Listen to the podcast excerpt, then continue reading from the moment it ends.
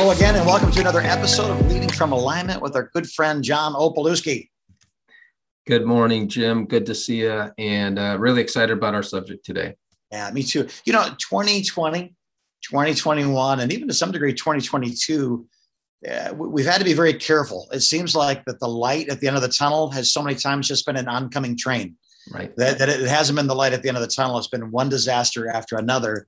And I hope that today, as you are sharing your heart and thoughts with us on this really important topic, that we really will begin to regenerate some of the muscles that atrophied in the last couple of years. So tell us a little bit about today. Yeah, the subject is getting back to vision. Jim, the other day, you and I were talking about the leadership landscape, especially as it relates to churches.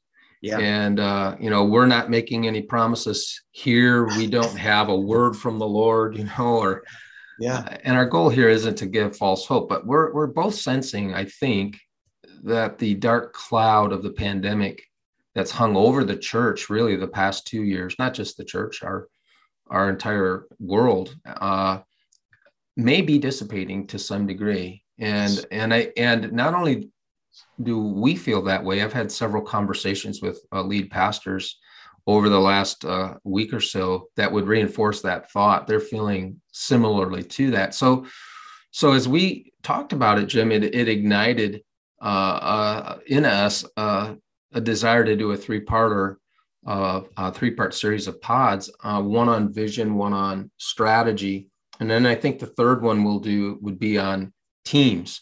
But today I'd like to focus on vision. And, you know, I get asked occasionally why is vision important? Why does it matter?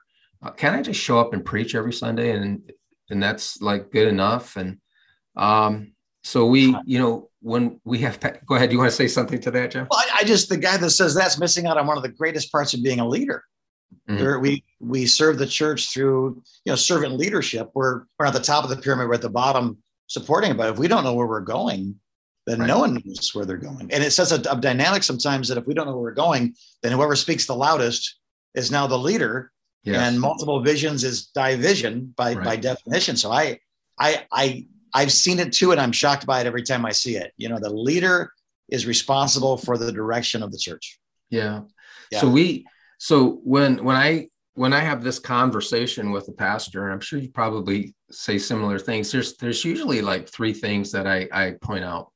Here's the first one, is that vision gives you a clear picture of your organization's destination.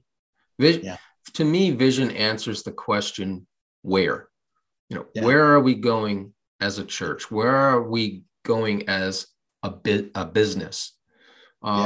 Vision is a clear, compelling, mouth-watering picture of the end zone for those of you who like football, I do. And it helps your organization get aligned. Michael Hyatt points this out. He says, you can't get alignment without something to align to. Yeah. And vision is that something.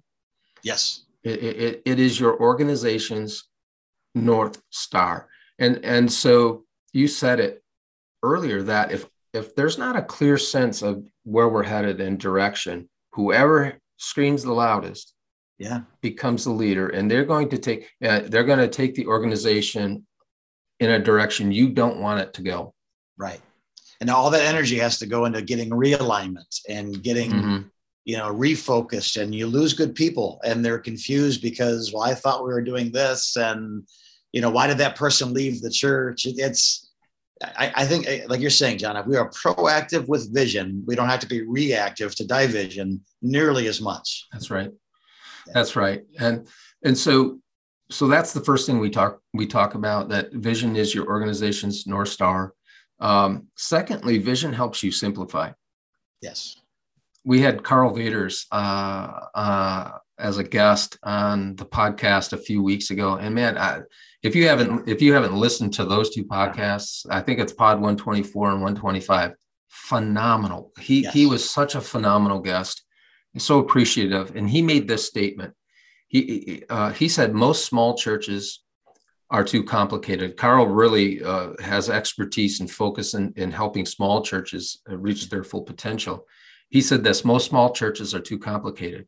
I would add that most churches, regardless of their size, are too complicated. Yes. Trying to do too many things, right? Right. It's not that there's too many layers of bureaucracy or too much paperwork to fill out. It's that we're trying to be excellent in 14 different directions. And some of them started 10 years ago, and the person who started it's been dead for 5. Mm-hmm. We kept putting another person in charge of that and another person in charge of that. And yeah. Right. You know, I think a clear destination tells us where we're going to put resources. Yeah. Our time, our energy, our money. It tells us who we're going to hire. Yeah. And who we're not going to hire, who right. we're going to retain and who we're not going to retain. Yeah. What programs we're going to start and which ones we're going to stop, which programs we're going to pour more gas on. And those we're going to just not, you know, we're going to let them die out, or either a slow death, or we're going to speed that up. Yeah. You know, in a world that has so many choices, I go to the grocery store, Jim, there's like entire aisles of fingernail polish. It's like, you know, Laurel will go to the fingernail polish aisle, and it's like, why? Yeah. Why are there 1,000 different options? But isn't that our world? It is. Yeah. And even in the church world, it's like, you know, there is so many choices. Vision uncomplicates our life. Yeah. Yeah. Yeah. It's funny. When you say uncomplicated, it almost sounds like it makes it less active. I would argue just the opposite. That's not what I mean. Yeah. It's like saying I'm going to shoot an arrow at the side of a building, and then paint a bullseye around wherever the arrow hit and say I hit what I was aiming at, versus really having something to shoot at. When you have something to shoot at, you can focus all of your energy in a very concise direction. Your time, then your resources, your when you're talking to your leadership team, people want to know where they're going. They want to be a part of something larger than themselves. Yes, and they want to grow with something that's going somewhere. And it's a leader without vision. And by the way, I've been for large seasons of my ministry, not just for a couple of weeks. I felt, you know, stuck, but stuck for years sometimes without a compelling vision or being obedient to kind of the old vision that I had and a long faithfulness in the same direction, but with diminishing returns, you know. Mm-hmm. And man, when God tells you what to do next, it's the best day of your life. If you don't have a vision, then if you don't know where you're going, then I don't know where you're leading. But if you have this, it simplifies, it clarifies, and I think the last one you're about to say, it amplifies, right? It energizes. That's right. Vision creates energy and momentum. Yes. So let's use churches as an example with this third one. I've had more than a few pastors over the years complain to me that the church they lead doesn't have enough people stepping up to serve. Yeah, sure. Now we're going to talk more about that. Probably it'll be pod 129. But my response to that typically is this: what's the vision for your church? Yeah. What's the vision? And if they answer vaguely or say, I don't know, it's hard. It's not hard to figure out why they have a people serving problem. Yeah. A compelling vision is like a magnet. It draws people to want to sign on the dotted line. They may not know where they fit. And we'll talk about that later in a couple of pods. Yeah. But they know, hey, I want to be on board. I want to be a part of this. I have a client in the Grand Rapids area, Jim, young man, pastors a wonderful church. This guy is so full of vision. Hmm. I said, if I lived in Grand Rapids, I'd go to your church. Right. I want to be part of it. I get excited talking to him, listening to him share what God has laid on his heart to do. And so vision is this energizing magnetic force that calls people, that inspires people to roll up their sleeves and work. Yeah, it does. And willfully, right? Joyfully. Yes. Again, I want to be a part of something. I'm created for a purpose. If my purpose can connect with the vision of this church, then there is a magnet and steel that will not separate. It's it's huge. I think sometimes, John, again, we say, well, I'm just going to read the Bible and preach a good sermon. We're going to have some music. We'll have some announcements. Mm-hmm. I don't think there's anything wrong with that, but but it's missing a couple of really important elements. I want more people involved. Well, and almost just to use a different set of terms, I want more people to be in submission to what's happening here. Well, submission requires mission. So I want you to come join. Well, then where are we going?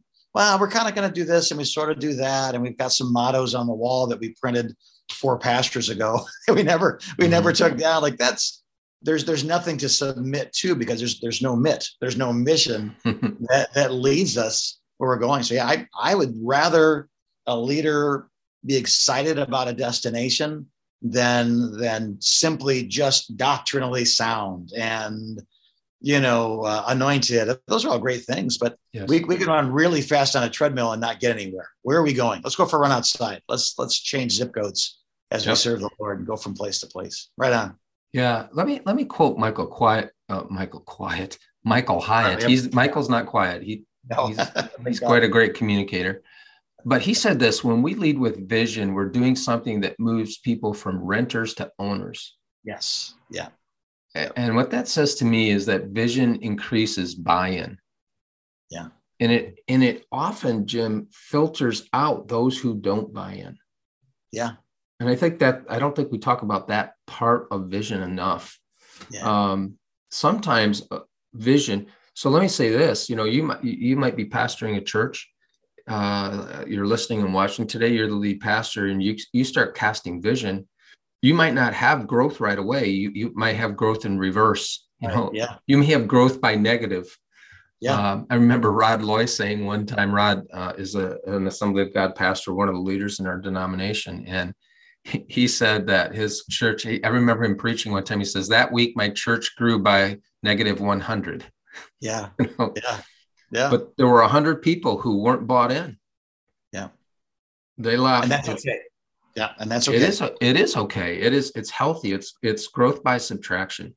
It's getting healthier by the pruning out of people. And they're not bad people. No. But it's people who just don't buy in to the destination you and the Lord want to take the church he's called you to lead. Can I take it maybe a step further, John? Sure. And I don't want to take it too far, but just to make sure everybody understands the point you just made, that if you share your compelling vision and people kind of don't leave because that's not their vision, then maybe you haven't shared it clearly enough. Mm-hmm. And I'm not saying we should share a vision to repel people, but if you say we're going to win the lost at any cost, that doesn't cost us our belief. So we're going to pull out all the stops. Well, then the family that just wants the nice, quiet church that sings the song and has the programs, and when are we going to put in the bowling alley? They may change their mind about wanting to go to that church, and that's okay. There's a church down the street that has a bowling alley, and go do the programs, and your kids can have badges on their uniforms. Everything's wonderful. This isn't a divisive thing. It's a definitive thing. Let's define what we're doing here. So we put all of our energy in this direction. And if your church is the one that it's a good family church, we want kids to come and stay until they're leading the classes they once attended, and that's a vision too. But we're gonna send $1 million and 500 of our own people into the mission field in the next 20 years. That goal tells you what you're doing here, or that you might be in the wrong place. So the more definition, the more people are going to have to decide whether or not that's what they are wanting to join or not. That's right. But you'll attract the people that you want to attract when you cast the vision properly and use the word pruning. I think that's better than, they'll leave and they weren't, forget them. Like that's a terrible attitude. But to say, I want to be clear with you. When we came here 27 years ago, I remember sharing vision. The founding pastor who started the church 33 years prior had a vision. We came in with a different vision. We were clear about it. And I remember that as I shared the vision, I'd see people kind of, looking to see what others thought, including him. I remember one time I just called it out and I said, we're going to do this. And you don't have to look at Pastor Burke to see if it's okay with him. He's the retired pastor. I'm the current pastor. So his vision, we are so grateful for our history, but what I'm preaching today is destiny. This is where we're going. So you don't need to see his reaction. And I made it clear, if this is not your vision, if I'm not your pastor, that's really okay. But you have to understand something. Then this is no longer your church. So I'm not going to lead in a direction and have to drag you along. Either come along with us because this is where we're going, or don't come along with us and we bless you. Right. And Jim, you just and that's okay. Yeah. Hey, Jim, you just froze up there for a little bit, but that's all right. I know what you're saying there. That okay. Yeah, we're blessing people one way or the other with this, and I in a way, I think vision, I mean, is primarily uniting, you know, but there is a filtering effect to it. So let me just share one final thought here, and that's this: the vision matters. Yeah. The church or business that you lead needs you. Listen, please listen to this. Needs you to cast vision again, to paint a compelling picture of an achievable future. Say that again slowly, because people are taking notes. I go, oh, what? To paint a compelling picture of an achievable future. Beautiful. Yeah, that's great. And you might be wondering, you know, if you're listening or watching this this morning, this afternoon, this evening, wherever you're listening to this, you know, how far out should you be looking? And that's a great question, right? Yeah. That's a great question. Right now, here's my sense, Jim, and I could be wrong about that. Right now, I think maybe a couple of years. You know, during the heat of the pandemic, we, you know, guys were thinking a week ahead of time. Yeah. But I think a couple of years out now is probably, that sounds right to me. And if you find yourself not knowing where to start with vision development or vision casting, both of those are important, right? We're here to serve you. We're here to help you. Right on. Yeah. I love that. And can I also say that's a joy to sit down with someone that goes, it's nebulous and I need it to be focused. And to ask those questions that bring that clarity, you feel, we use the phrase being a grandparent. You feel all the joy of the child without all the responsibility of the child. Yeah. So if people have they want to clarify those things again, we would love to be a part of that. Can I share one last thought before we close it out? Yeah, please. This is something that's haunted me in a good way for a decade or so, but God made a lot of different things. A lot of animals have a consciousness. They wake up, they go to sleep. But all creation is working off of instinct and survival, except for us. Because we're created in his image, we actually have this superpower where we can imagine a tomorrow that's different from today and then make changes to lead us towards what we saw with our imagination. It's really a brilliant, wonderful thing. I think it's something we'll be held accountable for. So maybe that's an issue or an area where we could just take that minute to pray, be still, sit in the auditorium, sit in the middle of our community, sit in our family room, close your eyes and see the fields and let God speak to you about what's there. And one of the things I love about dreams is there's no cholesterol, you know, there's no calories, there's no cost. Dreams are free and they're good for your soul. Yeah. And occasionally a dream comes by, you go, that's not a dream, that's the dream. Mm-hmm. And using that superpower to envision a tomorrow that's different from today is a gift from God that he expects us to utilize. So John, thank you for this. I love the thought and I feel safer. I've been doing this for a while, but I feel safer doing it now that you're saying the same thing that I've been saying. And that is, I think it's okay. We all had our 2020 vision and we threw it in the scrap heap in March. And it's been hard, like you say, to plan, you know, weekly. Sometimes it's been, even that plan got changed because our government announced every Thursday and we had to scramble by Sunday. That's right. The changes that were in place. So we're good at pivoting, but it's good for our souls to move beyond the pivot to the dream. So that's right. The flood may or may not be over with. The fire may or may not have swept through. It's time to start plowing rows and planting corn again. And that's right. Dreaming about what God can do. So thank you so much for that. God bless you. And God bless you, our listeners and watchers. We're just super honored, you know, to share this time. What a great trust. And we hope to always use it well. And John, you know, you mentioned getting in touch with you. How do we go about doing that? How do we get some time with you? And what's that process look like? Yeah, it's super simple, Jim. Just go to convergecoach.com and select the contact us link. That will bring up a little form you fill out, and you get 30 minutes with us. You know, no obligation at all, and we can figure out if we can be helpful to you or not. I love it. Sometimes just having that confirming third voice, right? God, I believe has spoken to you, and talking to somebody else, or I'm stuck someplace. And what you may be stuck at, John's been there 1,000 times. It can help you through it. So God bless you. And we hope to continue to see you again next week as we go to pod number 128. Yeah, 128. Next week. As we continue to lead from alignment.